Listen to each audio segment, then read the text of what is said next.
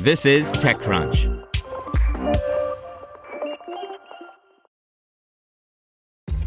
This episode is brought to you by ShipStation. You know, some things take a lot of work, like sending little robots to far off distant planets. And just as that's challenging, so too is running a successful e commerce business, especially when there's so much to do. So I want to introduce you all to ShipStation. Now, I love using ShipStation because of its easy to use dashboard, which makes managing orders and printing labels a breeze and super smooth. Oh, and the customer service is just out of this world. It's exactly what you need to help grow your business. Sign up for your free 60-day trial at shipstation.com slash technews. That's shipstation.com slash technews. This podcast is supported by Tools and Weapons, the podcast hosted by Microsoft Vice Chair and President Brad Smith. Each episode features insight you won't find anywhere else from the center of the conversation surrounding emerging technologies like AI. Right now in the podcast, you can hear a special episode where Brad Smith lays out Microsoft's vision for a vibrant marketplace driving the new AI economy. To hear more, follow or subscribe to Tools and Weapons with Brad Smith wherever you get your podcasts. Welcome to TechCrunch Daily News, a roundup of the top tech news of the day. Today's briefing is brought to you by NetSuite by Oracle, the cloud based business management software that gives you the visibility and control you need to grow. NetSuite is offering their free guide, 7 key strategies to grow your profits at netsuite.com/smart. It's the end of an era at Google. Plex launches a free movie streaming service, and Toyota backs an autonomous shuttle startup. Here's your daily crunch for December 4th, 2019. First up, Google founders Larry Page and Sergey Brin announced that Google CEO Sundar Pichai will be replacing Page as the CEO of parent company Alphabet. In addition, Brin is stepping down from his role as Alphabet's president.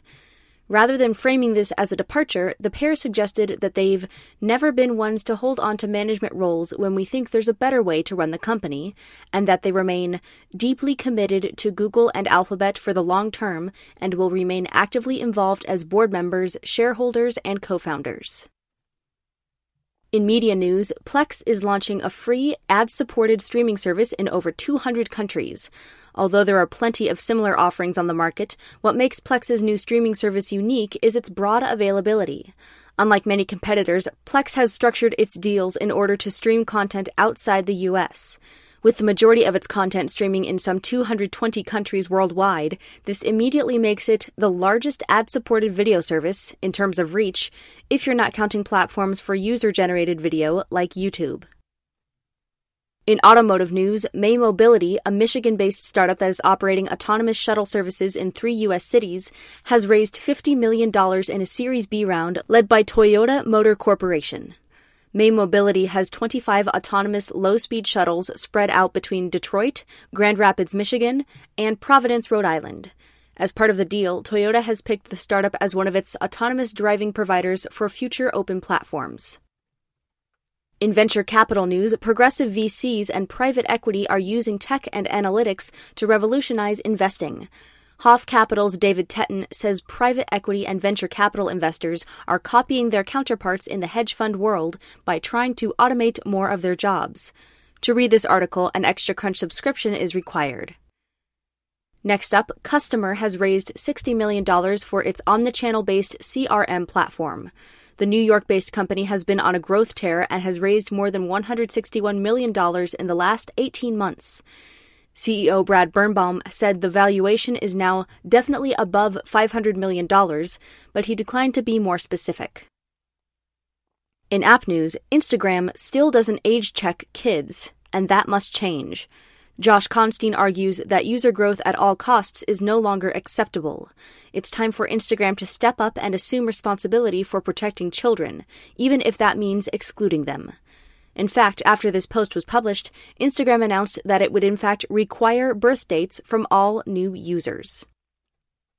And finally, in a year end retrospective, Reddit says its user base grew 30% this year to reach 430 million monthly active users as of the end of October. The most upvoted post this year referenced Reddit's fundraise from China's Tencent, which led Reddit's $300 million Series D. Users were concerned at the time the investment would lead to Chinese censorship, leading them to flood the site with images that would be forbidden in China.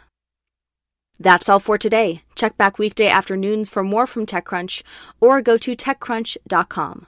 Want to learn how you can make smarter decisions with your money? Well, I've got the podcast for you. I'm Sean Pyles, and I host NerdWallet's Smart Money Podcast. Our show features our team of nerds, personal finance experts in credit cards, banking, investing, and more. And they'll help you make the most of your money while cutting through the clutter and misinformation in today's world of personal finance. You'll get clarity on strategies to help you build your wealth, invest wisely, shop for financial products, and plan for major life events. Listen to NerdWallet's Smart Money Podcast wherever you get your podcasts.